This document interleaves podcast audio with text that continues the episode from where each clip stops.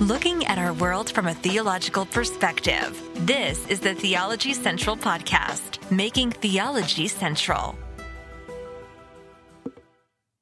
Have you ever found yourself just walking all over your house trying to find something? You're like, where is it? Like, where? I, the keys have to be somewhere around here. And you keep looking and looking and looking. You're looking in every drawer in the house. You're looking under the couch. You're looking in the couch cushions. You're like, where? And you just start getting really frustrated, right? You get more and more irritated by the second. Oh, come on. I can't be the only one, right? Like, where is it? And you're looking, you're looking. I've got to be somewhere at 10 a.m. I got to be somewhere at 11 a.m. Where I can't find it. And the more you look, just, I don't know about you, just like I get more irritated and more frustrated and more bothered and more irritated. And then you like, you start picking up things and you find yourself, you're putting them down harder and harder because you're getting irritated. You're getting angry, right? Oh, come on.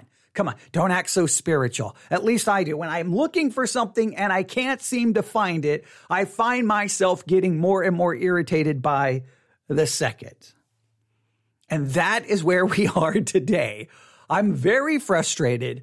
I'm very irritated because when we started this series, we were simply going to look. We were simply going to do a small search to find the enemies within the church. And now here we are in part four, and we have not found one. okay. We can't seem to find the enemies within the church because we've been reviewing audio of a understanding the times podcast episode where they are supposedly identifying the enemies within the church. And it seems to me all they are doing is looking at political issues outside of the church that they feel is now destroying the church. It's, it's really bizarre. Uh, you can go back and listen to part one, part two, and part three. It's been extremely frustrating up to this point. But with all of that, let me welcome you. It is Saturday, September the 10th, 2022. It is currently 1049 a.m. Central Time. And let me tell you, just for full transparency, I don't necessarily want to be sitting here in front of this microphone at 10:49 a.m. on Saturday, September the 10th because college football games are about to begin in 10 minutes, okay? So I'd rather be there, but but sometimes sometimes I like when I have I, I now you you may think this is a ridiculous idea and this has nothing to do with our topic so i know i'm violating uh, people are going to be like i hate when podcasters do that but that's okay that's okay because maybe this becomes a podcast episode in uh, uh, uh in and of itself. You can see. But sometimes i like when i'm in a situation where i want to do a certain thing. I want to do that, right? Everything in me says that's what I want to do. There's not anything inherently wrong with sitting down at 11 a.m., having some food and watching some college football. There's nothing wrong with that in any way, shape, or form, right? There, there's nothing greatly spiritual about it, but it, it, it's more just a fleshly activity. Fleshly in the sense of not spiritual, not necessarily sinful. But sometimes when I realize that, I like to deny myself of it just trying to continue to practice that idea of denying self, dying self. So I, I decided instead of doing that, I would be here and talk to you, but I'm talking to you about a subject that has bothered me greatly. But, but I digress. I digress. It is Saturday, September the 10th, 2022. It is currently 10:51 a.m. Central Time and I'm coming to you live from the Theology Central studio. Remember we had this whole discussion, studio studios, studio located right here in Abilene, Texas, where I have been spending a lot of hours looking, searching for, lifting up things, looking in every drawer, looking under every couch and bed in the house. Where are the enemies within the church? But I can't seem to find them, especially listening to, well, a podcast episode that's supposed to be identifying the enemies within the church. It seems like to me, all they are doing is standing at their window, pointing at those outside of the church. However, when they have mentioned people in the church, basically it's gone like this. Albert Mohler is of the devil. Now, a little bit of hyperbole, but this is not far. Albert Mohler is of the devil because he believes people that he believes in the reality of sexual orientation. All right. And so that's a denial of biblical teaching. He's a heretic. I, so yeah, sermon audio. You may want to realize that. I guess supposedly you have a heretic on your on your uh, uh, on your platform. Okay. Yeah, that, that's, that one was bizarre. Okay. And then Russell Moore. Now I understand a lot of people don't like Russell Moore, but Russell Moore seems to be of the enemy because he believes and supported the rights of Muslims. Oh no. To build mosque in the United States of America. I know how egregious, how evil for someone to support someone's religious freedoms. Christians are the first ones. That, Religious freedom is under attack. They won't say Merry Christmas. Religious freedom is under attack because they make Disney movies that offend us, right? Okay, Christians, and I know a little bit of hyperbole, but I, but this is just so ridiculous. So Russell Moore is basically of the devil because he believes that Muslims have the right to build mosque in the United States of America which I 100% support their right to do so. The one thing I love about America is the freedom of religion. I want the Muslim to build the mosque. I want the Satanist to build the first church of Satan. I want them to build church, their churches, their temples, their places of worship, synagogue, mosque, whatever it is. And I just want the right as a Christian to be able to talk about Christ, preach Christ. That's the, that's a pluralistic freedom of religion kind of society. But some Christians are like, it, it's just, it's almost like they want a theocracy. And that's great. You stop mosque from building mosque. You stop Muslims from building mosque.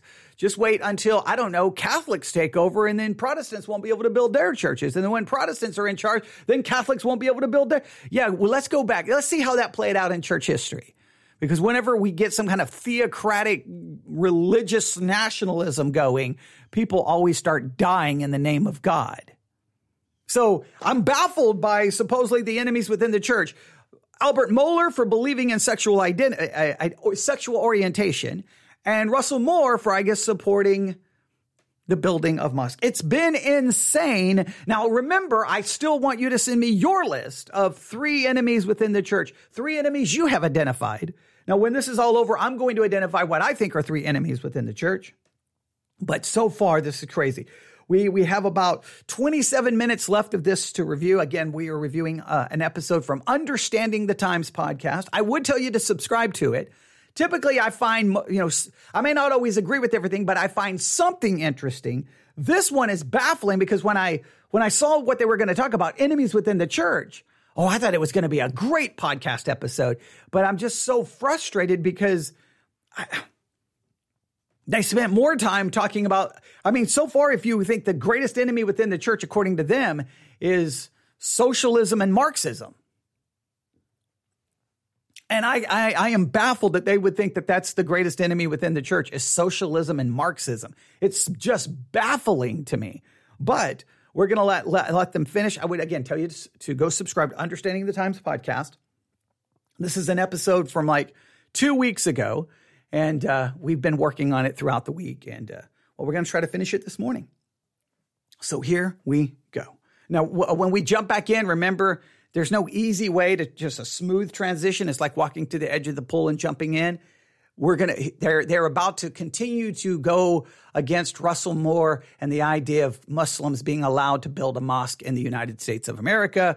Because if, if, if one group of Muslims do something wrong, then all of Islam should be condemned. Just like if one Christian does something wrong, all Christians should be. No, we don't. We don't play that game. Now, I, I understand there's major issues with with Islam. I, I'm not in any way saying it's an, a, a great religion. I believe it's a false religion.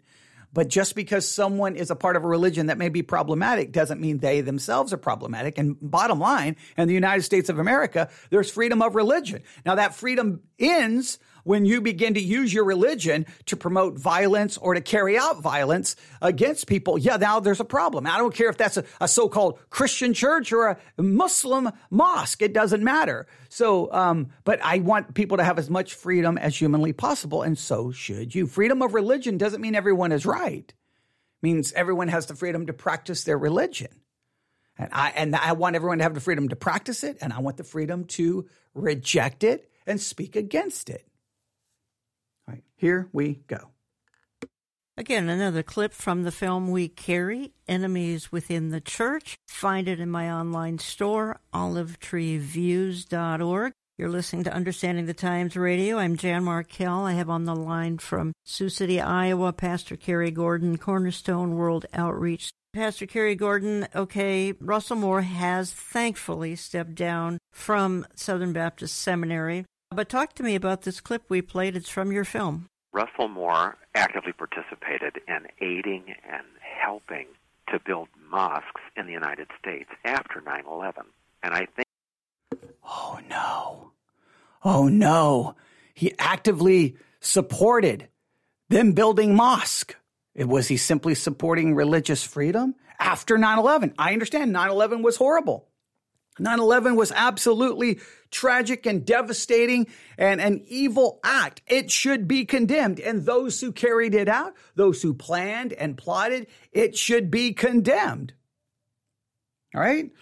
I mean, we, we could have a lot of discussions about that, right? We could talk about, well, wait, we went after Afghanistan, but wouldn't the hijackers from Saudi Arabia? We could have a long discussion about lots of things there. But I guess in their mind is, hey, after 9 11, Muslims should no longer be able to build a mosque anywhere. That, I'm sorry. That's, that's, I don't know what you're trying to establish other than maybe it sounds like a religion, a Christian theocracy, some kind of Christian nationalism think we can all see strategically that that is a pole position, that is a dominion flag mm-hmm. for Islam. That right after they kill thousands of innocent people on 9 11 in New York, they fought and won to build a mosque. They, they, the people who were trying to build a mosque, were they the ones who carried out the 9 11 terrorist attack? Were they involved in the terrorist attack? Did they support the terrorist attack? Or are you saying they simply because they're Muslim?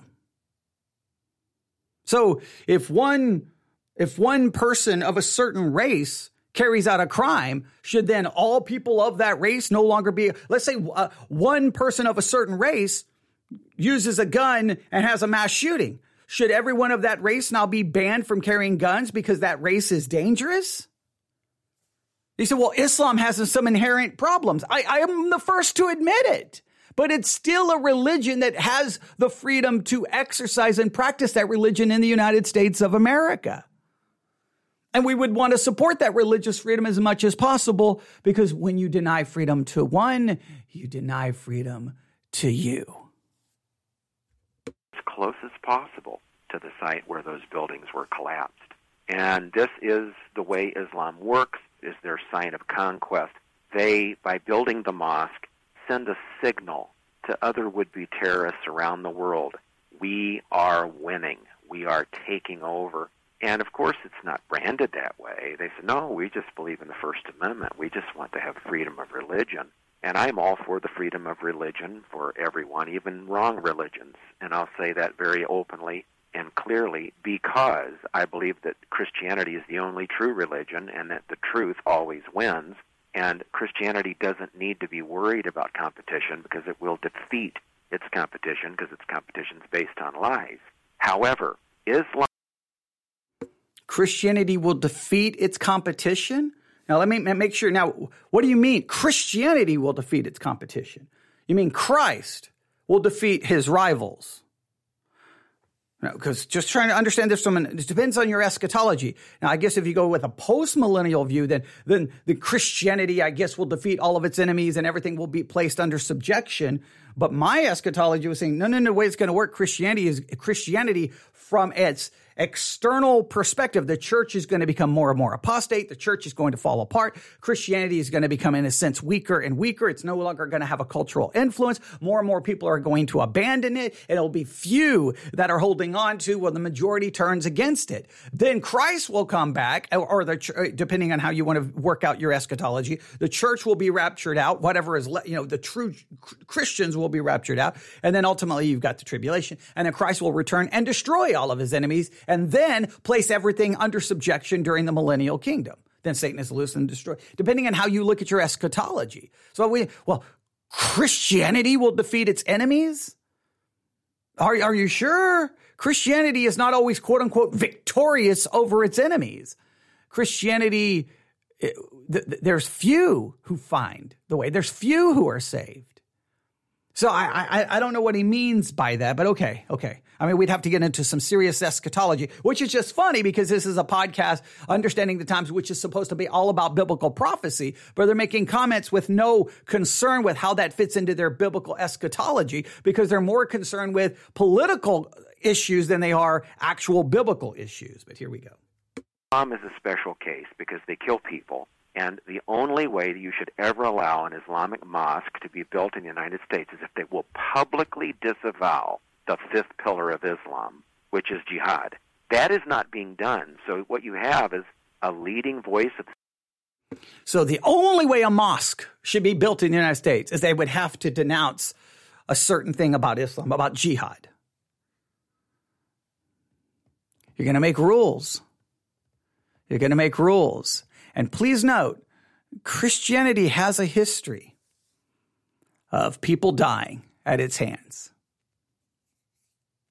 whether it's witch trials, whether it's one group killing off another group, whether it's persecution, you name it. Catholics killing Protestants, Protestants killing Catholics, people panicking, thinking a witch witchcraft has gone rampant and people being burned and killed. Whether the European witch trials, we had some here in the United States of America. Obviously, Salem, uh, Massachusetts is, is, is probably the one that has the most fame, and some of those, some of what happened at Salem is not co- correctly represented. I've, I've, been to Salem, been to the witch uh, museum. I love I love that place. I love everything about just it's just something intrigues me about that entire situation it just shows how paranoia and panic leads to well really bad things happening so i just i just want to make whenever we talk about muslims killing people christians got a, a, some blood on their hands as well i mean you know christians supporting slavery, Christians supporting segregation, uh, Christians resisting the Jim Crow, uh, are, are supporting the Jim Crow laws, all, all the different things that has happened within Christianity. I mean, Christianity is not innocent either. Southern Baptist Church helping people who will not renounce the fifth pillar of Islam build mosques to plant a flag of dominion in the United States. And it's treacherous and it's evil, and frankly, if I were Satan, that's how I would do it. I think, Pastor Gordon, the thing that troubles me, and I want to make just a little diversion here. Russell Moore had connections to George Soros, which is something I don't quite understand. I cannot imagine how money is such an enticer that evangelicals or supposed evangelicals yoke with the likes of George Soros, another hardcore communist, other than end time strong delusion. But just a little aside here, and I'm not sure if you even have any thought on it. I have followed the National Association of Evangelicals since the 1980s. They were such a sound outfit. They were founded before my time. I believe they were founded in 1942 because they were founded to come up against the National Council of Churches, which was totally leftist even way back in the 20s, 30s, and 40s. And yet, by the 90s, they were going so far left under Richard Cizik, it was just shocking. Then in 2011, they came out, I'm reading from their website, a 2011 position paper on nuclear weapons. I believe at this point they're under the direction of Pastor Leith Anderson. The National Association of Evangelicals, we unite in deploring the mindset that assumes the way to solve problems, meaning nuclear problems, is might and power. Then they say we should never forget that we are to love our enemies, Matthew 5, and overcome evil with good. All that's fine, but the Bible says to love our enemies, but North Korea and China and Iran aren't going to think twice about obliterating America with nuclear weapons. And yet, this is just bizarre. So, someone has a position that doesn't like nuclear weapons and seems to oppose war, more of a pacifistic approach, quoting scripture, Jesus, his own words love your enemy, turn the other cheek, resist not evil. They're enemies within the church. the enemies within the church now. So the enemies within the church are those who believe in sexual orientation, those who believe Muslims have a right to build a mosque, and those who may oppose nuclear weapons and the use of nuclear weapons used in warfare because they believe scripture calls Christians to adopt a mindset of loving your enemy, turning the other cheek and resisting not evil. Now, I know most Christians look at those passages and like, that's not what Jesus meant. And they lower the standard to a standard in which we can meet, which I think destroys the entire purpose of the Sermon on the Mount. The Sermon on the Mount is really an exposition of God's law. And the Sermon on the Mount, you don't want to lower the standards because those standards are there to demonstrate your inability to even keep the Sermon on the Mount, which drives you to the one who did not only preach the Sermon on the Mount, kept the Sermon on the Mount, and in him, then his obedience to the Sermon on the Mount uh, becomes your obedience by his imputed righteousness. So everyone, uh, everyone preaches the Sermon on the Mount in such bizarre ways, right? Like it's either like, oh, this proves that if you keep the Sermon on the Mount, you prove that you're genuinely saved.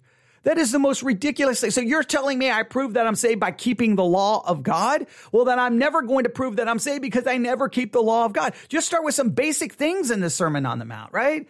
Pure in heart uh, Jesus in the Sermon on the Mount says, "Be ye perfect, as your heavenly Father is is perfect." Well, we've never been perfect. The Sermon on the Mount is law that should condemn you and drive you to the gospel. We either make it somehow proving that I'm saved, which I don't know how law is going to prove you're saved because you're never going to keep the law, and then you're looking to your righteousness to prove you're saved versus an imputed righteousness. There's a million theological issues there, but it's just when people get to certain parts of the Sermon on the Mount, that's not what Jesus couldn't have meant that. He couldn't have meant that. Why? Because you want to lower the standard? That's like me going to the Ten Commandments.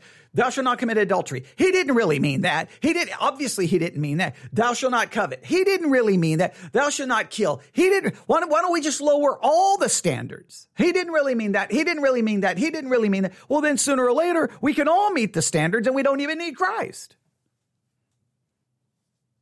So, uh, but I don't know how you're an enemy within the church because you're like, hey, nuclear war? Mm, I'm not so sure that's a Christian mentality. Nuclear war? I don't know if that's a biblical position.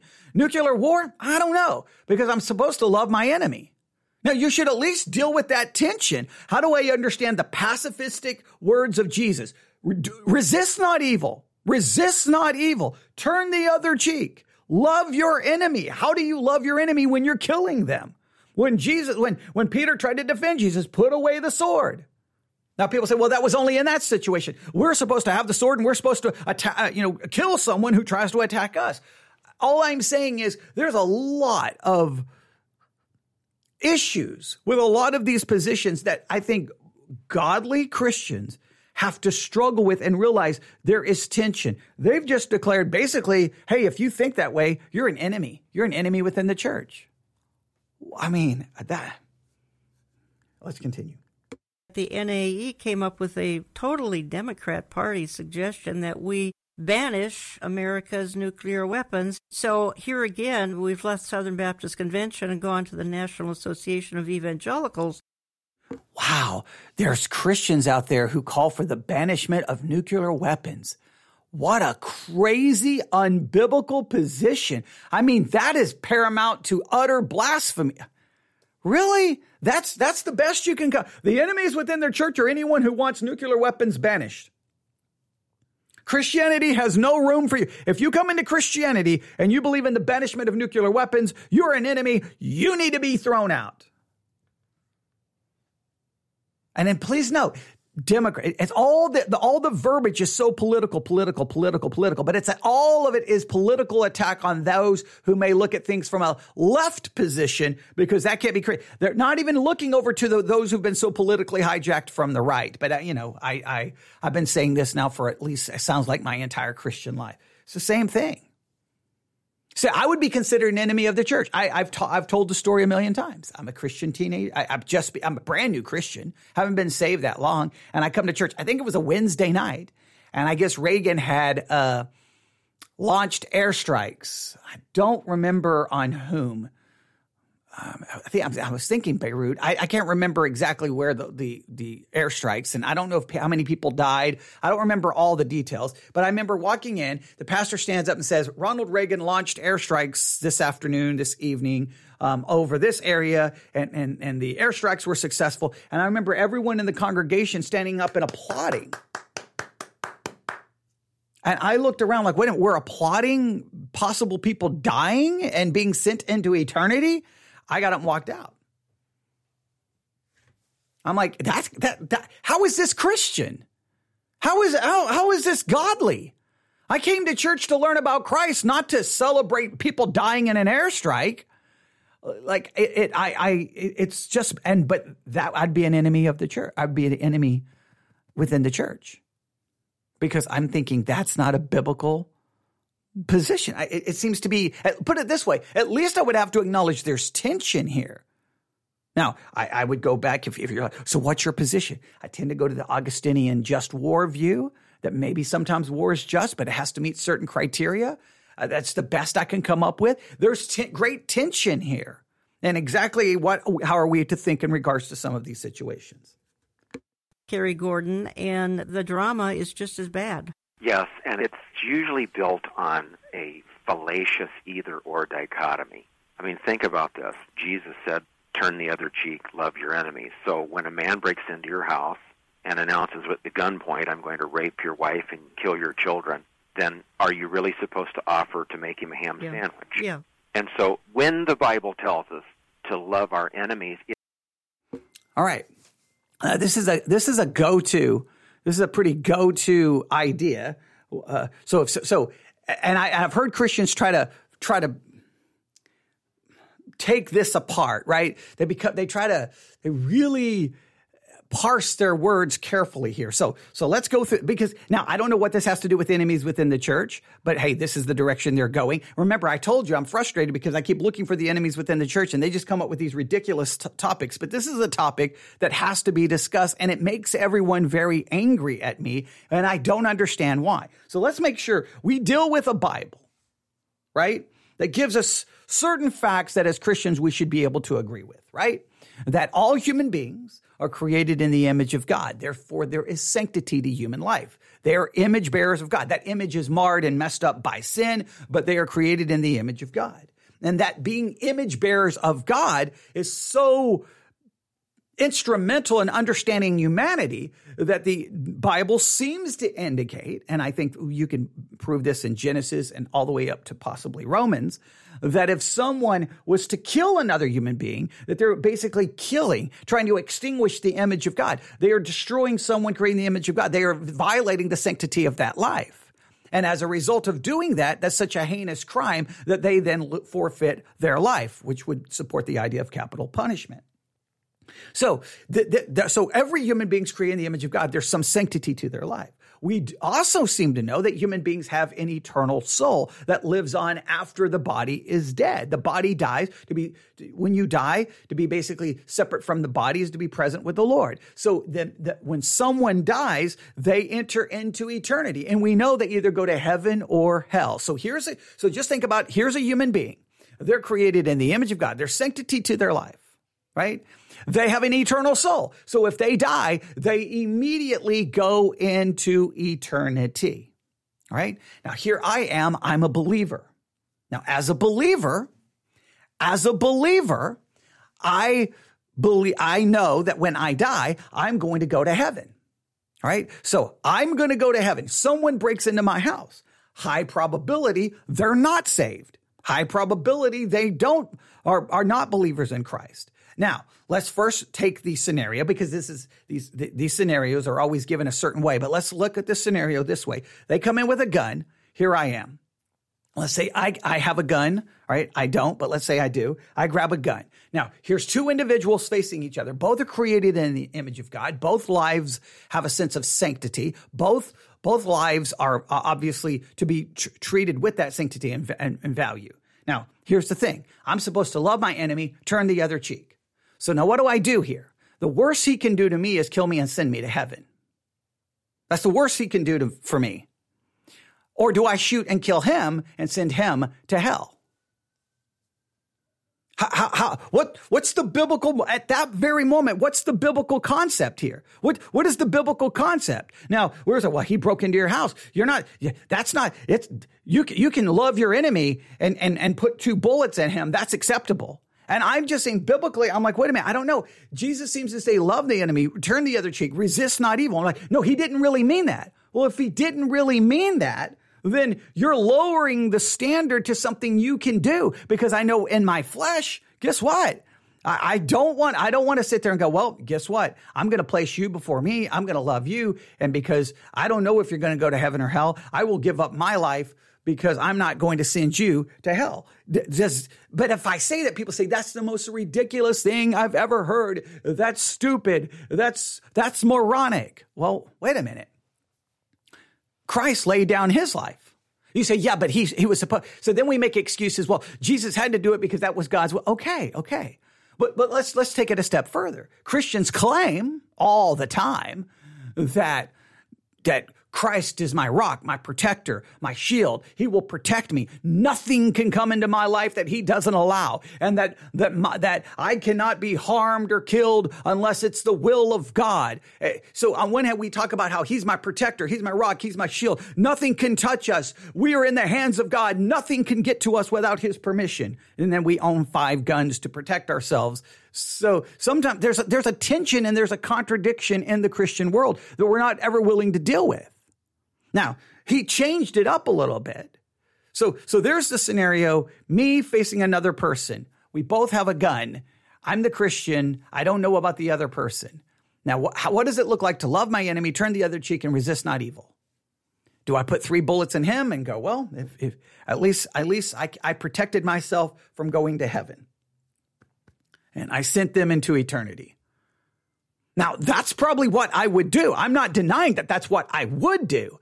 I am I am acknowledging I don't know if that's the biblical right way to approach it. I'm acknowledging that if I own a gun, I'm I'm I'm boom boom boom boom.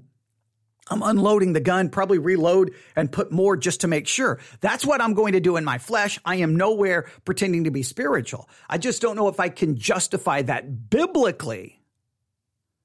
And whenever you mention that tension, people get mad and they'll, they'll start trying to quote this and quote this and quote this. And it's like, look, you've got to deal with the words of Jesus. And if you want to take the Sermon on the Mount and reduce it in that area, well, Jesus didn't really mean that. He didn't really mean that. Well, then I'm going to go to everything in the Sermon on the Mount and reduce it and go, he didn't really mean, be ye perfect as your heavenly father. He didn't really mean be perfect. Be pure in heart. He didn't really mean be pure in heart. If you look at a woman with lust, he didn't really mean that. Like I can minimize every, if you're going to minimize it in one area, then we can minimize it in every area and who gets to determine how far you minimize it?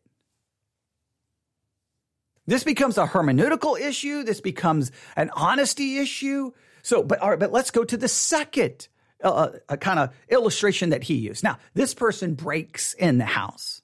He's got a gun. And now he's threatening to rape your wife or rape your children or kill your children and kill your wife. All right. Now, in this hypothetical thing, he's already got the jump on me, but I can grab the gun. Now, this would be an argument not of self preservation, of self protection. This would be an issue. Now, how does this work out? Because now I do have a responsibility to protect family. So now am I justified in doing so? Would this now meet the the just war requirement? Right? In a sense, now I'm I'm going to engage in violence in order to protect others. Maybe it would fit the just war argument. I've often thought that from at least living here in the United States of America, that maybe one of the ways to deal with this tension is Jesus does tell me to love my enemy, turn the other cheek. How that all fits in here, I'm not sure. Now, there's nothing about it that I have to make them a ham sandwich. Like that's just re, that's just going, that's just using a logical fallacy of just giving an absurd thing. You're creating an absurd straw man that you can easily knock down. I'm not, I don't, I'm not, not I don't have any patience with those kinds of logical fallacies in games. We need to have an honest conversation here. This is the way I've looked at it. So, could I use the just war doctrine to support the fact that I'm going to engage in violence in order to protect the weak, to protect those who are going to be harmed? All right, possibly the just war doctrine could come in here. Secondly, I've often thought, well, wait a minute.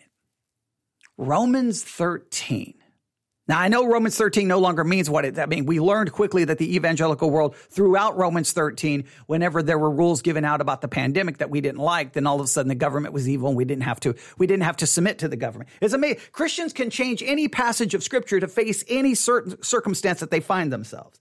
But I've always thought in a roundabout way, if the government has the authority, and they do not bear the sword in vain, which means that they can execute punishment against the wicked. They can carry out war. So the government has some authority to use force, right? Uh, uh carry out capital punishment, et cetera, et cetera, et cetera. And that authority was ordained by God. If that authoritative structure the government says, hey, we give you, the individual citizen, authority from the state to protect yourself and use self defense, then does that does that fit in with how do how do I reconcile that? Because now I have a God ordained authority because all government is ordained by God. Now again, Christians have kind of thrown this out because we've now said that we we can reject the God ordained authority and it's only God ordained authority if they do the right thing. If they do the wrong thing, they're no longer God ordained authority. So once you throw out the government's authority, then you could not use this argument. But if I believe that authority is ordained by God and it says, "Hey, we are giving you, we authorize you the right to defend yourself," then am I by carrying out self defense in these hypothetical situations, am I being obedient to Romans 13? Which does that then trump? Does that negate what Jesus tells me to do as an individual, which is it's not an eye for an eye, it's not tooth for tooth, it is love your enemy, turn the other cheek, resist not evil, and put others before yourself. And, and again, you're going to say, well, Jesus can't mean that to me because if you, if it means that, then we're going to, we're going to just become a, you know, a, people are just going to walk all over us. Well, the, the issue is the minute you minimize it, you destroy the purpose of the Sermon on the Mount. It's supposed to give you a moral standard that is beyond our capability to keep it, which means we need Christ's obedience to it. He preached it and he obeyed it. Jesus didn't defend himself. Jesus turned the other cheek. He did not resist evil. So, how do we reconcile these concepts? This does not make someone an enemy within the church. This makes someone going, man, okay, we've got this tension in scripture. There is tension, and it's okay to have that. It, to me, the enemy within the church is the one who ignores this tension and then just blast anyone who has a different perspective. This is an emotional subject. It is an emotional subject to think about someone breaking into your house and going, what is my responsibility as a Christian in this month? What am I supposed to do? On one hand, I sing praise songs that he is my rock and my refuge and my shield. Nothing can touch me. I, I, am under the protection of the sovereign God. I can't fear anything. And I am more than a conqueror. Nothing can touch me. And, and I will not die until God has decreed me to die. We say all of these big, powerful words while we're all carrying guns. I don't fear death. I, the fear of death is gone, but I've got a gun on my hip in case someone breaks into the church and tries to kill me. I've got eight guns at home, but I don't fear death. And I believe God is my rock and my shield and he will protect me. But if God doesn't show up, I've got a clip of, you know, 22 rounds so that I can take someone down. And like Christians don't ever see the like the world looks at it and and and looks and go, what is your guys' problem? Again, I, I've, I've told the story a thousand times, but it's so powerful to me. I can't remember which news organization. It was when churches were having a big deal about everyone own a gun, everyone have a gun because of some church shootings, I, and and so everybody was going crazy. So they they send a reporter to this church. The reporter at, standing at the back of the sanctuary up on the screen is some praise song. Everybody's got their hands lifted, and it's like, God is my protector, my shield. Nothing can harm me. I am protected by the power of God. These kinds of lyrics. And they all got their hands raised and, and, and rapturous praise. And then the camera, it, it captures the, the, that photograph captures the lyrics on the screen, shows everyone with a raised hand, and guess what's on almost everyone's hip, especially the men in the church? They're all carrying guns. And the reporter's like, so wait a minute. You so trust God as your protector that you're all armed to protect yourselves. So is God really your protector? You say you don't fear death, but you sure are going to make sure that the shooter dies before you. This is a t- this does not make someone an enemy within the church to ask these questions.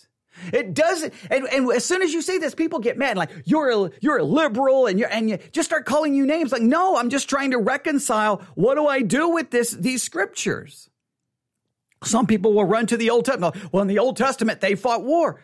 Okay, and guess what? We're not to fight war. That power now goes to the state, to the government, who now bears the sword. We, we, we are, it's not an eye for an eye and a tooth for to, a tooth for us individually. We are to turn the other cheek Resist not evil and we're to love our enemy. What does it mean to love my enemy? Does it just mean that, oh, well, you know, that person who's rude to me when I see him in the supermarket, I'm just like, how are you doing? How are you, kid? And we, and we give that fake Christian garbage where in our heart, we're like, oh man, I can't stand this person, but I'm a Christian. I got to show that I love my enemy. How are you doing? How are the kids? Oh, that's so good. I'm so happy for you. When inside you feel, is, is, is it some fake garbage like that? Or does love your enemy put you in a, a very precarious situation that is that is almost well impossible for us to keep in any meaningful way, meaning that we need Christ who did love his enemies. I'm just baffled that this discussion about the enemies within the church has now turned to this. Hey, if someone breaks in your house and they're going to rape your wife, you, you, you make them a ham sandwich. You're just being ridiculous. You're not even trying to engage in the actual tension here. There is tension here. And there is a long history of Christians who took a more pacifistic approach.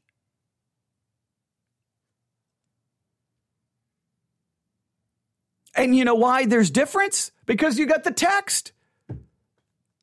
Some people are like, well, that text is pretty clear. It's just amazing within Christianity. A text that seems abundantly clear is not abundantly clear. And texts that are not uh, seem to be clear are claimed to be clear. The enemy within the church is the enemy within all of us that when we don't like a scripture or when a scripture makes us feel uncomfortable or if a scripture goes against what we want, we just change the scripture to fit with what we want. Well, I, I just love how, hey, we can do this in this situation, but that homosexual, they can't change the scripture to justify their homosexuality. How dare they? They're, they are garbage. They're heretics. They're disgusting. And then we're over here changing scripture on all kinds of things to, to, to fit what we want. If it's good enough for you, it's good enough for everybody. But nobody wants to have these conversations. We just like, enemy of the church, enemy within the church, enemy of the church, enemy to Christianity. It is not saying to love them to the extent that we actually are showing neglect and hatred for our own loved ones. And so when you're dealing with the realities of the world, the scriptures are not telling us that Jesus was so loving and we're called to be so loving that he actually came to make the world softer on crime or that we should not realize that there is an inevitability that when the scripture says you're to be at peace as much as possible with all that lieth within you, we should be inferring that it isn't always possible to stay at peace with everybody. Yes. And Jesus in Matthew 23 was quite fierce. We're busy sitting at the table of influence that Jesus would have been flipping over. When we love our enemies, it is not at the expense of our family and our fellow citizens. So we do have to have a rigorous defense. Yeah. And I I mean, I, he's not even trying to deal with. He's just like Jesus couldn't have meant this. He didn't mean this. He didn't mean this. And you know how we know he didn't mean this? Because some Christian on a podcast and some person standing in a pulpit said he didn't mean it. He didn't mean it. Well, I'm, you you're setting up a hermeneutic that allows you to just say Jesus didn't mean anything. Say love is shown in a military man who's willing to die for his country. He's not necessarily engaged in war and firing a gun or missiles or anything else because he hates the bad guys so much, but perhaps he's really being motivated by a love for home his children and his way of life so much. Love for home, love for your country, love for family trumps love for your enemy.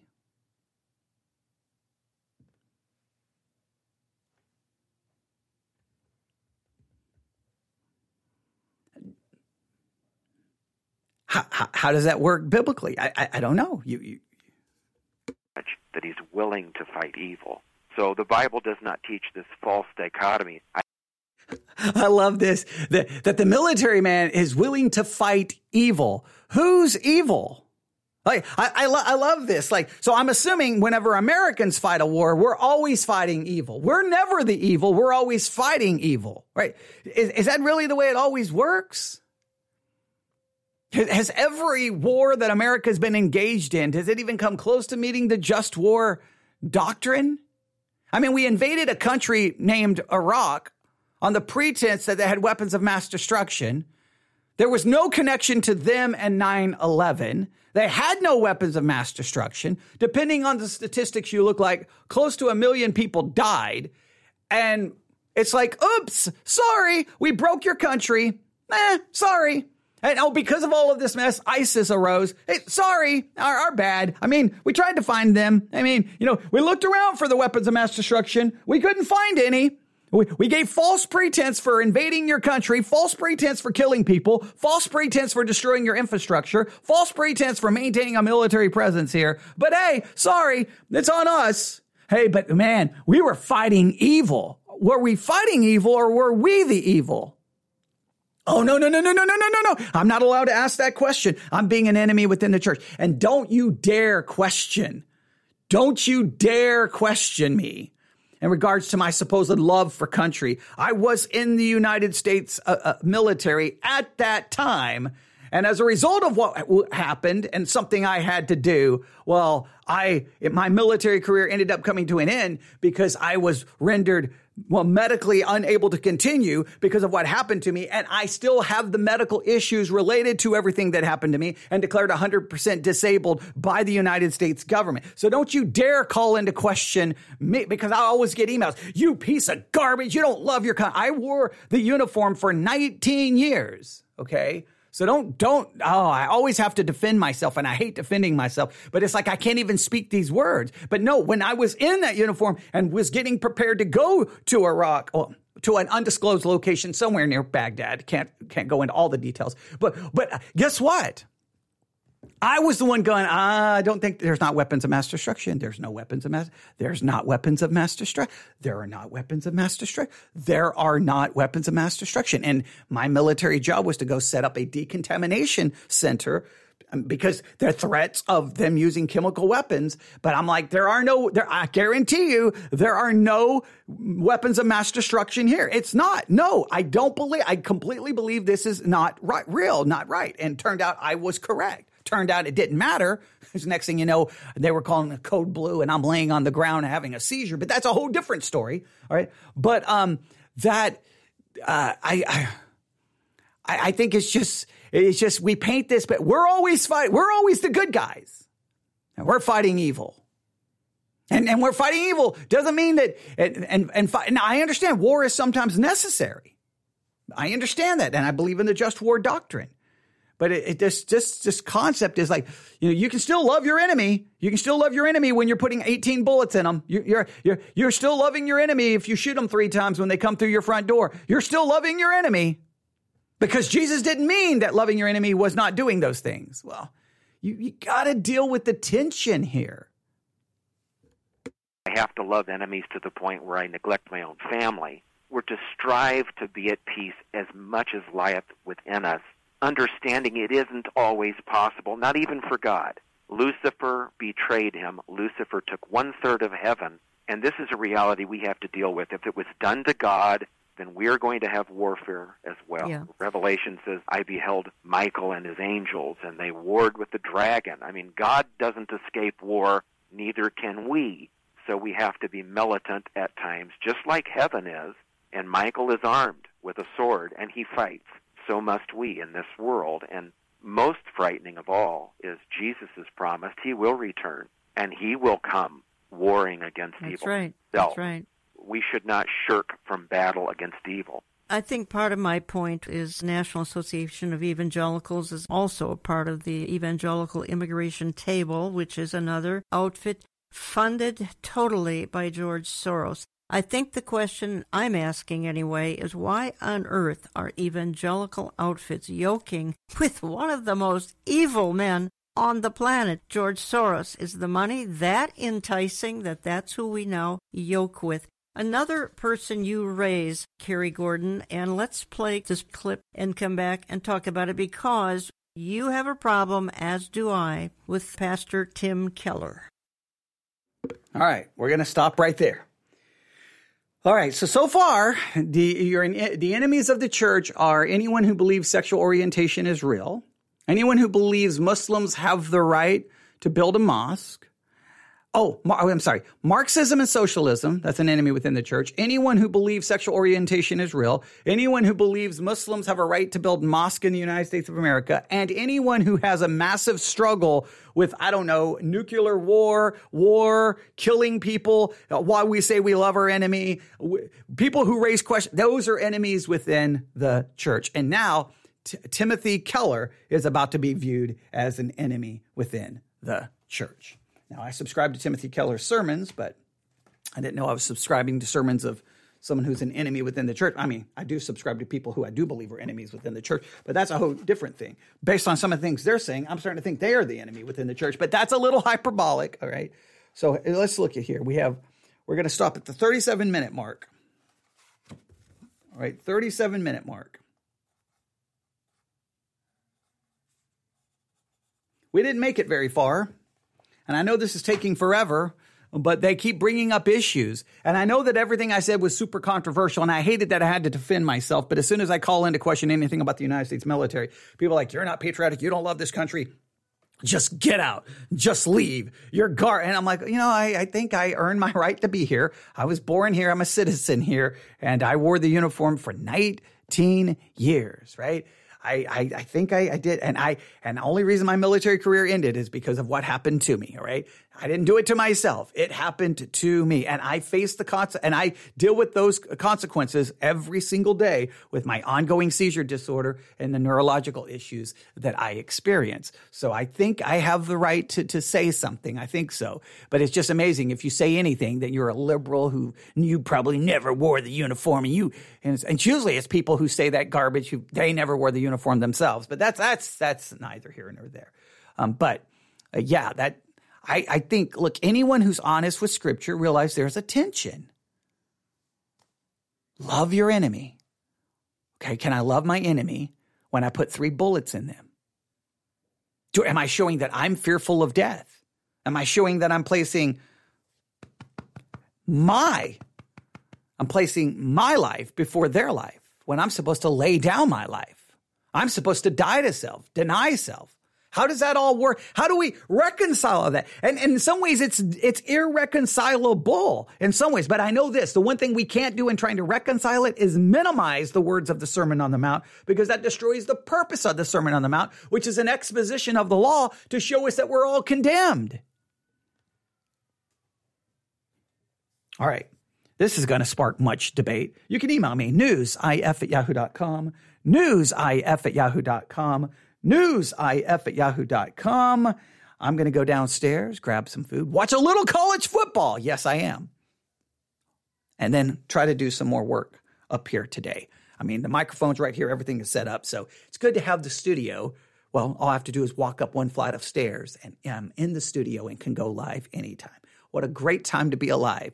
I can press one button and be alive on the internet, talking about difficult issues that we all should be struggling with because anyone who has a Bible, if you don't see the tension in scripture and embrace that tension and struggle with it, I'm sorry, it's the avoidance of the tension. It's avoidance of the difficulty. To me, that is more the enemy within the church than those of us who struggle and question and try to try to figure it out.